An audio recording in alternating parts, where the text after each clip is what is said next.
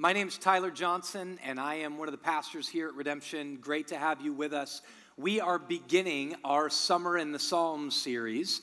There are 150 Psalms in the book of Psalms. We have 12 weeks. We will not cover 150 Psalms. So these are selected Psalms. Today, Psalm 1. Next week, Psalm 51. The following week, Psalm 13.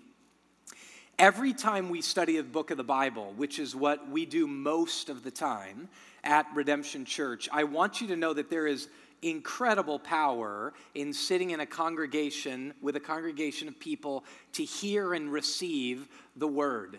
But it also has more power if you invest in that series. Study that book, reflect upon the text that the message was spoken of. One way I encourage you to do that through the book of Psalms is with a new devotional that came out by Tim and Kathy Keller called The Songs of Jesus. It's a year devotional. So if you are really, really type A and you have a really hard time with it being July or June, I guess is what it is, with it being June and opening up to Psalm 1 and it's January, you can either turn to the date that this is or just stop being so neurotic and ignore January 1st.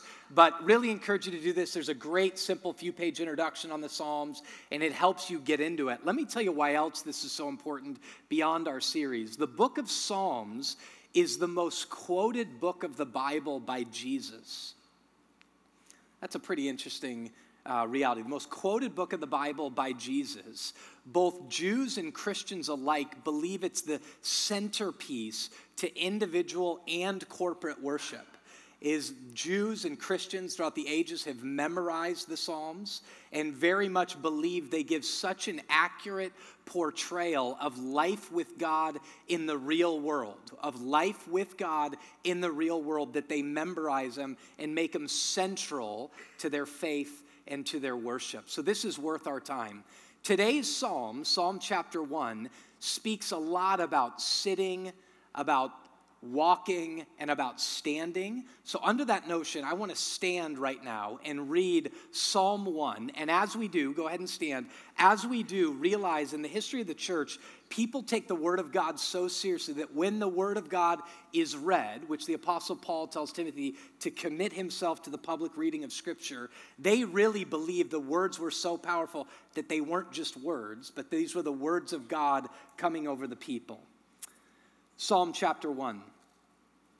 Blessed is the man who walks not in the counsel of the wicked, nor stands in the way of sinners, nor sits in the seat of scoffers. But his delight is in the law of the Lord, and on his law he meditates day and night. He is like a tree planted by streams of water that yields its fruit in its season and its leaf does not wither, and all that he does, he prospers. The wicked are not so, but are like chaff that the wind drives away. Therefore, the wicked will not stand in the judgment, nor sinners in the congregation of the righteous. For the Lord knows the way of the righteous, but the way of the wicked will perish. Take a seat and pray. Father, we. Um, love your word. You tell us that your word will not return void, but that you will do all that you have purposed for it. God, you have a huge cosmic purpose for your word, but you have a purpose for this congregation, for us at Redemption Gilbert, and you have a purpose for us as individuals. And we trust that you will speak to us uh, through your word, your loving and powerful living word today. In Jesus' name we pray. Amen. We live in a world that is tired, a world that's empty, discouraged, confused, and scared. Just stop for a minute and let those not just be introductory words. But honestly, we live in a world, and you and I live lives that oftentimes, maybe you may say too oftentimes, are tired, empty, discouraged, confused, and scared. You can read any news outlet and see that that's true. You can have any honest conversation with a family member or a friend. You can listen to music or watch movies and know that that is true. One thing I love about the Bible is it speaks all throughout it about that reality. In this psalm alone, it speaks of the fact that there are wicked people in the world. This psalm alone, when it gives the image of a tree being planted by streams of water, says it will bear fruit in its season, giving testimony to the fact that our lives have seasons to them that we wish we could control. We wish we could wake up and make today a great day, but we don't always have that within our control. There's many times that even what it seems like we should have control over our very own soul, we, if we want to get out and be happy, have to talk to our soul, like the psalmist does later in the Psalms. Why are you downcast, O my soul? The reality of our circumstances, our presence in the midst of those circumstances is really, really hard. And I love that the Bible and this psalm gives testimony to that. The reason we get discouraged, the reason we're frustrated with being tired, the reason we crave being full and not empty in our lives, the reason we ultimately don't want to be scared, we don't like any of those things, and ultimately because we want to be happy, or the first word of Psalm 1, we want to be blessed.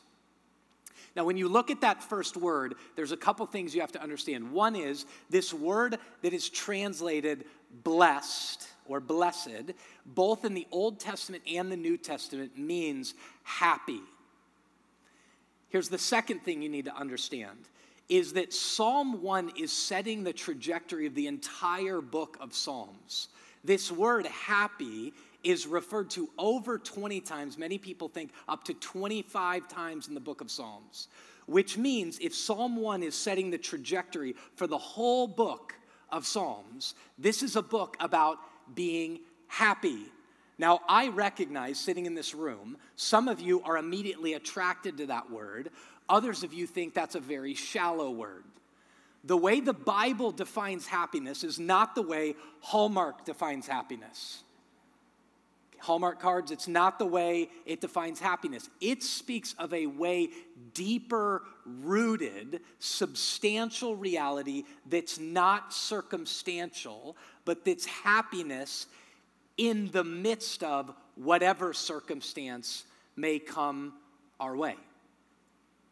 So, at that definition of happiness, truth be told, every person that sits in this room, regardless of what they believe, whether they're a Muslim or a Hindu, a Jew, whether you adhere to Zoroastrianism, which the bulk of people don't know what that is, or you follow Jesus. It's an Amber Alert on somebody's phone. A lot of them going off. Turn off your phones. On that notion, truthfully, I'm going to pray real quick about that. Father, we pray that whatever that alert is alerting us all to, um, that you would find this child and put him back in rightful arms. In Christ's name we pray. Amen. I got to figure out where we were. so, reality is, we all want to be happy, regardless of what we believe. This is the beautiful thing about Psalm 1 and all of the Psalms and all of the Bible is it upholds the reality that we all want to be happy. It speaks to us of how to get there in the midst of and speaking to you in the midst of real life circumstances that are oftentimes, most oftentimes, you may say, hard. Some of you may sit in this room and go, hard. They're horrendous, they're horrific.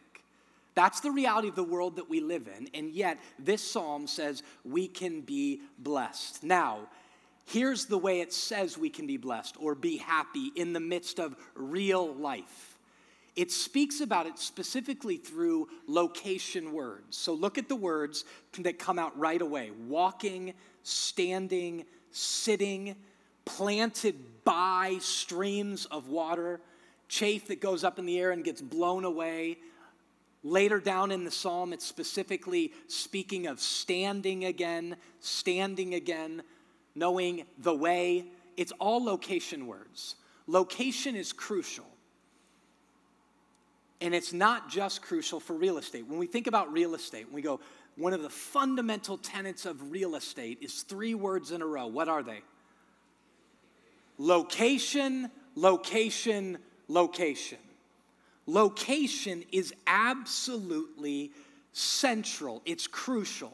Where one chooses to locate oneself at any given moment makes all the difference. It isn't just true of real estate, it isn't just true of the next restaurant. Where you and I, where we choose to locate ourselves, ultimately and in any given moment, makes all the difference in the world. Now, I want to get really simple with you about Psalm 1. I have a friend of mine right now who's working for the Chicago Cubs. Love the Cubs or hate the Cubs. Truth is, they have one of the best managers in baseball, if not the best manager in baseball, named Joe Maddon. Joe Maddon has a line. If you don't know what a manager in baseball is, it's just a head coach. It's a word they use. So Joe Maddon has a line that my friend says he says all the time, and the line is this do simple better.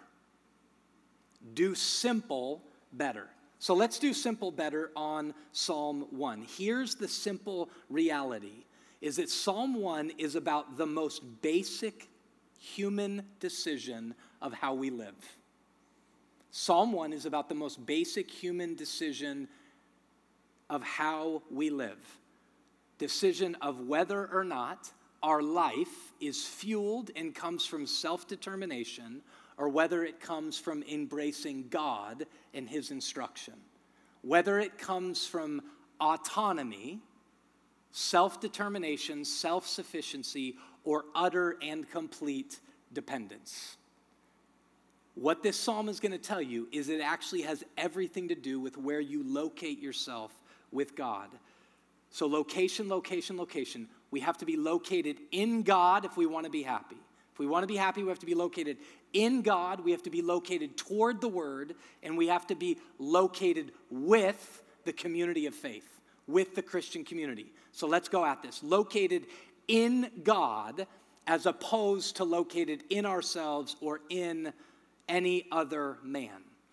I feel like every time, not every time, 90% of the time that I preach from this pulpit, I will refer to or directly quote Colossians chapter 1, which says specifically that all things, not most things, not some things, all things were created by Christ and for Christ. He then goes on to say, both the things we can see and the things that we can't see. All things were created by him and for him. And then he says this In him, in Christ, all things consist. If you don't know what the word consist means, it means all things hold together in Him. So the view that comes from the Bible, if we decide to locate ourselves in God and we believe this, is that the world in which we live in and the world in which we can't see is created by God, it's sustained, upheld, that's the word consist, by God, and its purpose is for God. All things were created by Him, He's the creator. All things were created for Him, that's the purpose. And in Him all things consist, that's sustaining. This is why the Apostle Paul, when he's sitting before a bunch of people who don't believe in the one true God, in Acts 17, he's at the Areopagus, said, It's in Him, the one true God of whom there is no other. It's in Him that we live and move and have our being. Now, Paul was saying that to a group of predominantly non believing people in the one true God, which would mean that goes for everybody sitting in this room, regardless of what you believe, is that generally speaking, we are moving and living and having our being in God all the time. The question is whether or not you and I recognize that. And that statement of the question is, is for believers and unbelievers alike. Our culture is moving significantly and has been for decades, if not centuries, into what scholars call secularism, which just means anti God. And the idea was so many people believe different things about God, we need to create a state without God and then let everybody do their private stuff on their own. Well, this is really problematic if the truth is that everything was made by God, for God, and is held together by God, in God. That means fundamentally, I'm telling human beings that we're made by God and for God, whose very bodies are holding together, who's living their lives in the midst of a world that's held together in God, a world that's for God, and a world that was created by God. Eh, God doesn't really matter. So, if the Bible's true in this, which it says we're moving in Him all the time, generally speaking, if we don't recognize that, and here's the key, even for Christians, don't live like that, at least we might begin to press into why our world is tired, exhausted, consistently empty, discouraged, and confused. So, generally speaking, all of human existence are living in God all the time. John Calvin has an amazing line where he says, There is not an atom of the universe which isn't screaming out about God and about how great He is. Now, if you just stop for a minute and you go, What in our world's not made up of atoms? Okay, you don't have to be a scientist to figure this out. Nothing, right? Everything's made up of atoms. So, what he's saying is, God is in the midst of everything all the time. He isn't everything. He's the creator. That's the creation. But God is, here's a word that theologians and people use is immanent. He's in the midst of everything. So, one aspect of being happy is the recognition not just cognitively speaking, not to just pass a Bible test, but day in and day out is that God's in the midst of everything. He's in the midst of my arm movements, He's in the midst of what I eat and what I drink, He's in the midst of where I walk and how I talk, He's in the midst of all of the people, generally speaking. That's not entirely, it's a part of what I'm talking about, about being located in God. But this passage speaks about being located in God, that that's where the blessed one, the blessed man or woman, sits in God like a tree who plants by streams of water, whose roots go deep down and then draw upon that life, and therefore, because they're drawing upon the water, can bear its fruit in its season. That being located in God means a recognition that God's everywhere, but it means specially and significantly, you are building your life on a foundation of solid ground, like Jesus talks about the man who builds his house on solid ground, which is God and his son Jesus, is very different than the one who builds their life on sand. Why is that ground solid ground? Because it's built among, among fundamentally around reality, God Himself, the creator, sustainer, and purpose of all things, of whom you and I are a part of the creation being made by and for Him. So he's saying, Be like a tree, the blessed one, the happy one, in the midst of seasons He's saying happiness isn't on the basis of your circumstances. It's a substantial rooted happiness that's drawing upon water. The image of water throughout the Bible, time and time and time again, living water, is spoken of fundamentally as God. Jesus says, I've come and I have living water. I am, he then says, I am the bread of life. That these sustaining elements of living water and Him is where we develop our life. That fundamentally, the happy person is the dependent person, the righteous person. Well, how does God define righteousness? Because he says specifically, the blessed man is one who delights in the Lord, and on his law he meditates day and night. Then he relates the blessed man to the righteous in verse 6. For the Lord knows the way of the righteous, and righteousness is contrasted with wickedness. So, what's the wicked man? Well, he says the righteous man, the happy man or woman, is not the one who walks in the counsel of the wicked, nor stands in the way of sinners, nor sits in the seat of scoffers. This word scoffers communicates what he's getting at and what the wicked one is. The wicked one is a scoffer. What is a scoffer? A scoffer is one who is unteachable, who believes they are apt and able to teach themselves. I got it covered. I don't need outside help. I don't need your help. I scoff at those who do. Ah, oh, they need a crutch. Oh, they're needy. The wise, happy person is one who fundamentally knows and believes themselves deep enough to go, one, I'm a creature, not the creator. Therefore, I am needy. I'm needy upon the one who made me, and I'm needy for all of those who he made me to live in connection with my neighbors in such a way that I can become who I am.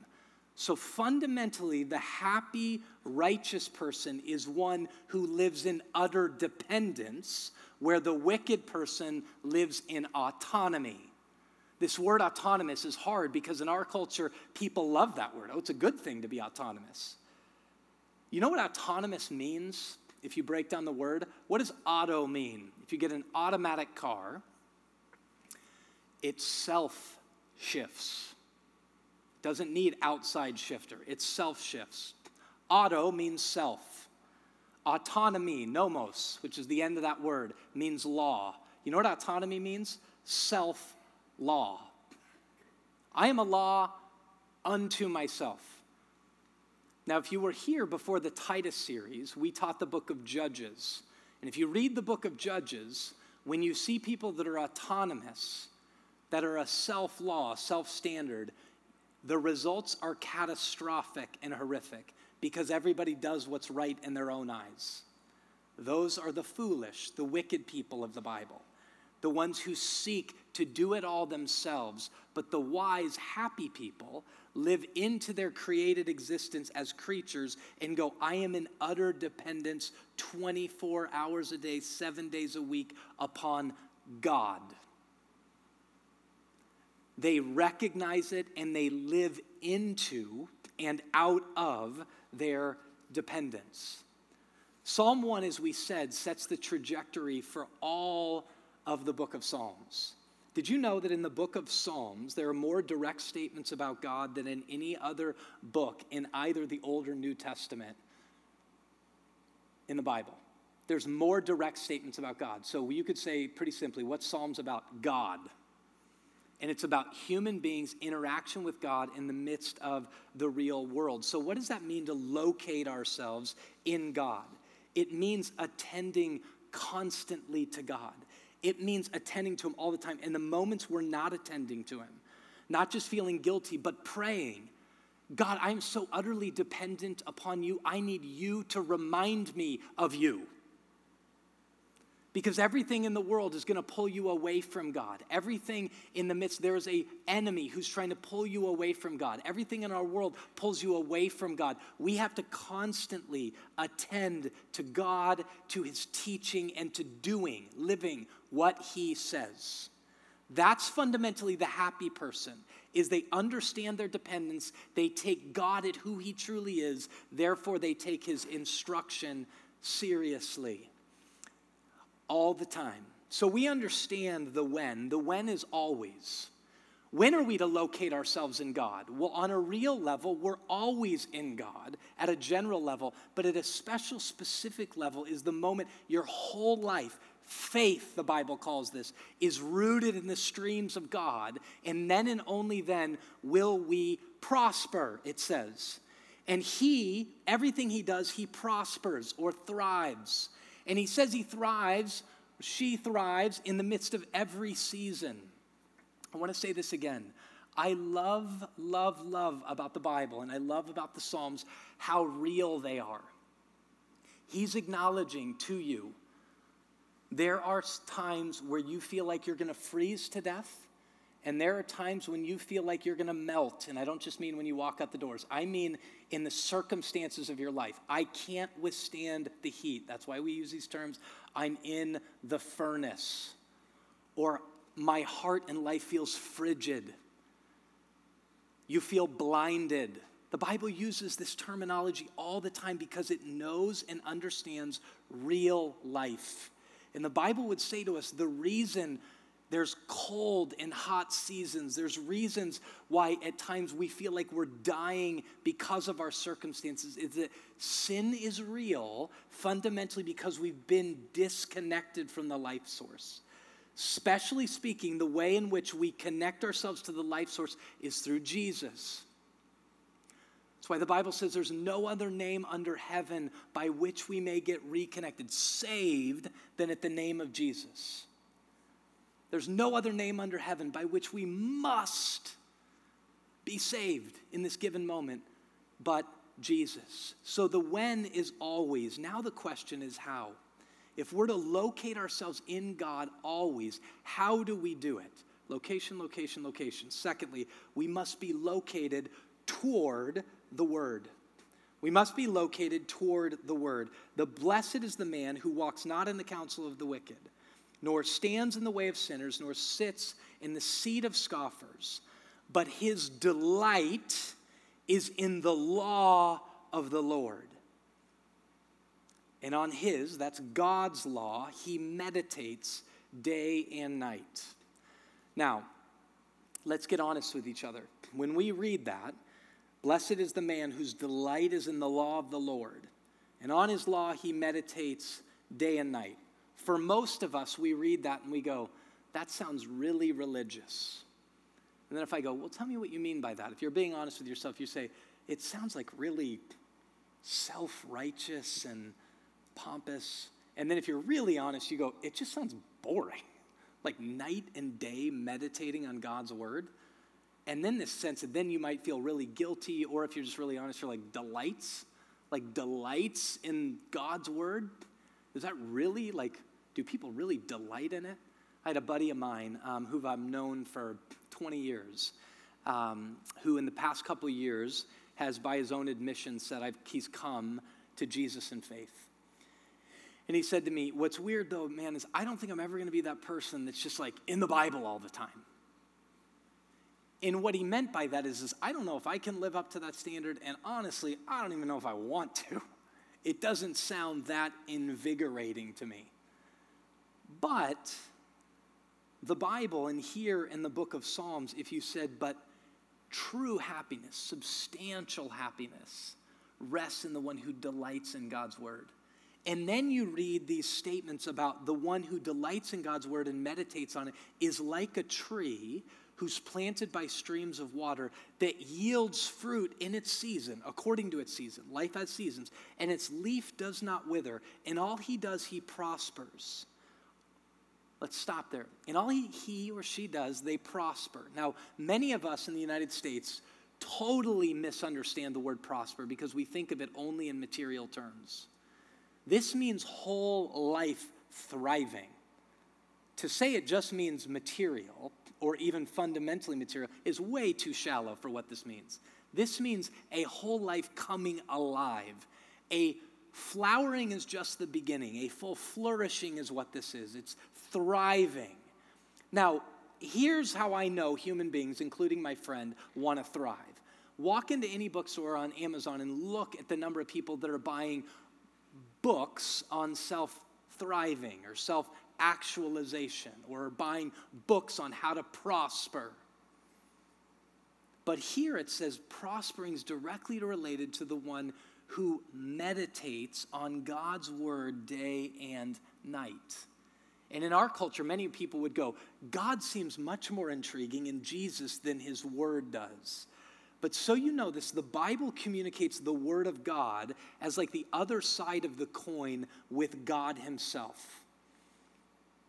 Just after the last service, there's a man in this congregation who came up who's written a little devotional. And he said, Did you know in the book of Psalms, two times, the word, we are called to praise the word of God?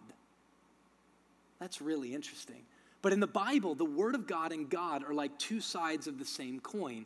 Even the statement, the Word of God, when God sends His Son into the world, who's fully God and fully man, He calls Jesus the Word of God when he goes about bringing life into those of us who are blind, those of us who can't hear, those of us who don't live, even called dead in Ephesians. When he brings life to us and says in John 10 10, I came to give you life and give it to you to the full, almost that we're born again.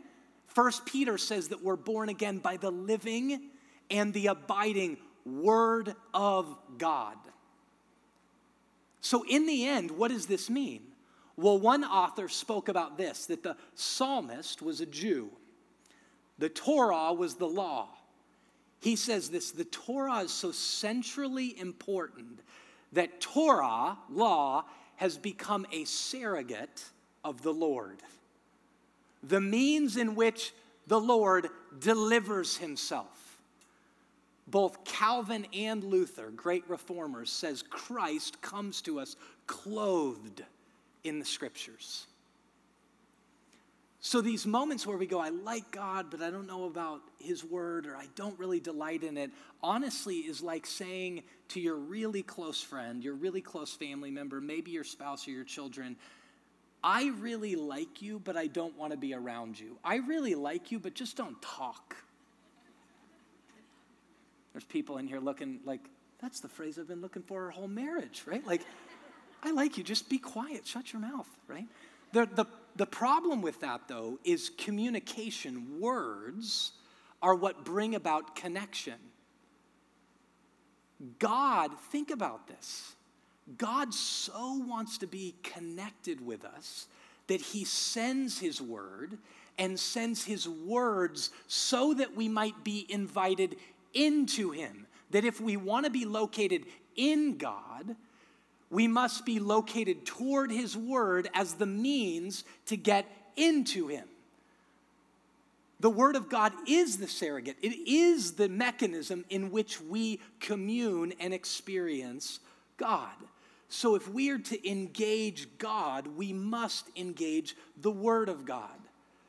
The founding pastor of this church used to always say, We study the Word of God to know the God of the Word. So, I'll say it like this with engagement if we want to engage God, we must engage His Word. And when you and I and we engage the Word of God, we must realize we engage the Word of God to engage the God of the Word.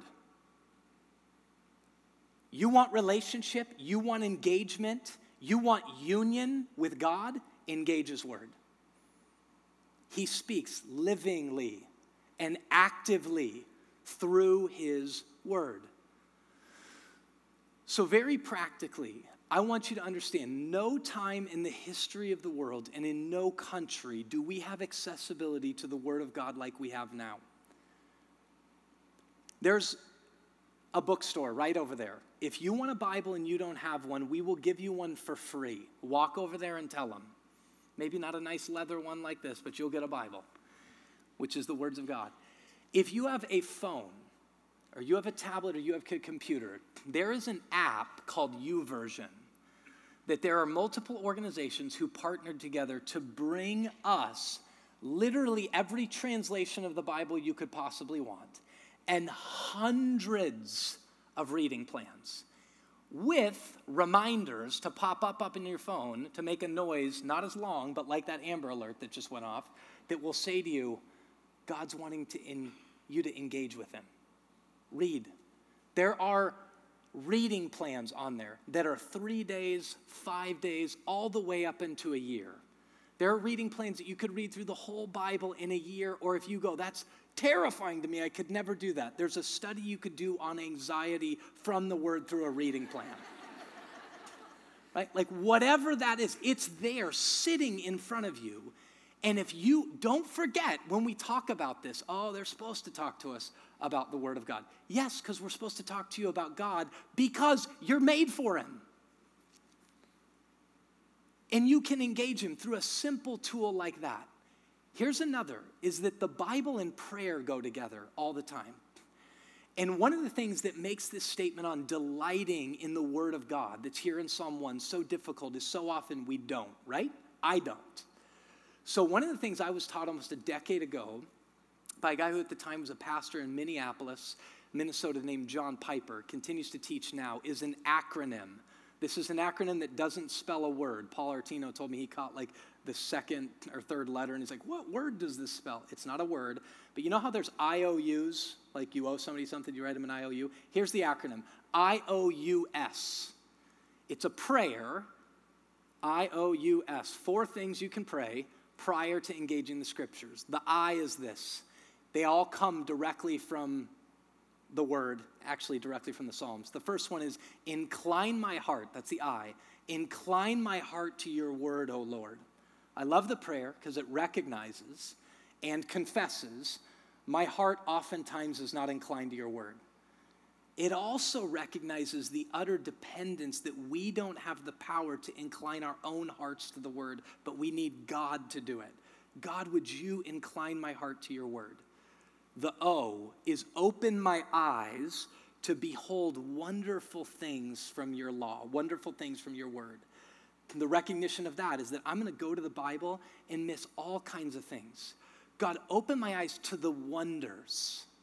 Some of those are facts, but just the wonders of your word, open my eyes. So I is incline, O is open. You, unite my heart to fear your name.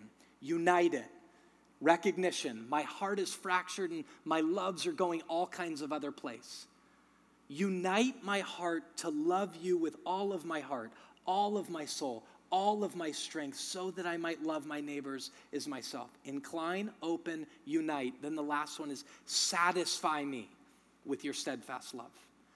If I pray those, incline, open, unite, satisfy, then I might begin to walk in and watch the living God through his living word make me one who delights in his law and begins to mutter it, meditate on it day and night, mutter it and meditate on it day and night. And as that routine begins to happen, even if it's little bits each day, little drips each day, I'll begin to find I am more and more the happy human who's living in utter dependence upon God.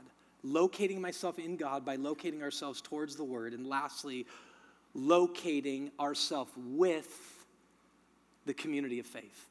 That means locating ourselves with the righteous. This says this the wicked will not stand in the judgment, which means the righteous will stand in the judgment.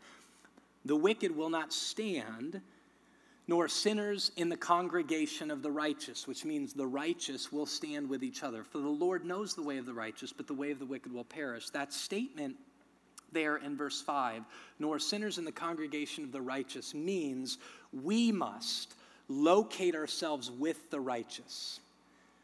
Let me make a statement to all of you as individuals, all of you as friends, all of you as family members, all of you as children, and all of you as parents. Who you are with is what you're becoming.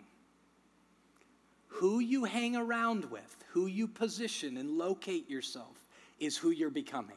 You want to know where you'll be in a year from now? in two months from now, look who you're around. The Bible says this all over the place. This is why there's a warning in the wisdom literature of the book of Proverbs that says, bad company corrupts good morals. The inverse of that is true. Good company spurs us on, like the book of Hebrews says, to greater love and good deeds. Who you surround yourself determines who you are and who you are becoming. The Bible's not the only place that recognizes this modern day science, when they're studying the brain like crazy, are coming to recognitions that socialization, meaning who you socialize with, who you're around, who your friends are, is so powerful, even more powerful, that they're starting to question whether or not addictions are actually chemical dependencies or more about who I'm surrounding myself with on an ongoing time, which means the health and healing of an addiction is to transfer communities in which healthy people get around you. Or people that have struggled with trauma, they, they go, they need to get in loving environments. And the people need to not expect them immediately to be healthy, but need to know how to love in the midst of horror and pain that these people have gone through, that they don't even know how to respond to loving community. But you know how they learn to begin to learn how to respond to loving community? By being around it. I say this to my wife all the time. Like, you, you know how you begin to eat better? Read about eating better. You want to know how it's even better? Start putting good food in the house and eating at healthy restaurants around healthy people. You want to get fit? Start hanging out with fit people and reading about it. You want to get happy? Get around God and get around the people of God unite with them. We need people to be with us in these real seasons of life. That's why Paul talks in Romans to rejoice with those who rejoice. We need people when things are horrific and horrendous to sit with us and watch us weep tears and be with us. We need people to be around that when we are about to go off the path, to go, that's not the way, that's not the way to life, and can correct us to get us back on path. We need people that when we're celebrating, celebrate with us, just like that C.S. Lewis quote that Paul said. We need that. We need people to be with us in the real seasons. We need to locate ourselves with the people of God if we're going to be located in God, which is the only way to substantial, rooted happiness that's worthy of the word happiness. To locate ourselves in God, we must locate ourselves towards the word and with the community of faith. Let's pray. Father, we love you and praise you.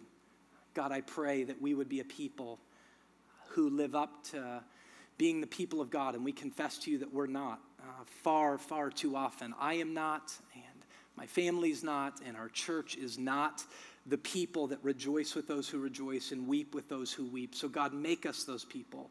And at the same time, make us humble enough to know we're all on this journey together of utter and complete dependence upon you, recognizing our failures, but realizing you are our strength. God, let us serve in the strength that you supply. In Jesus' name, amen.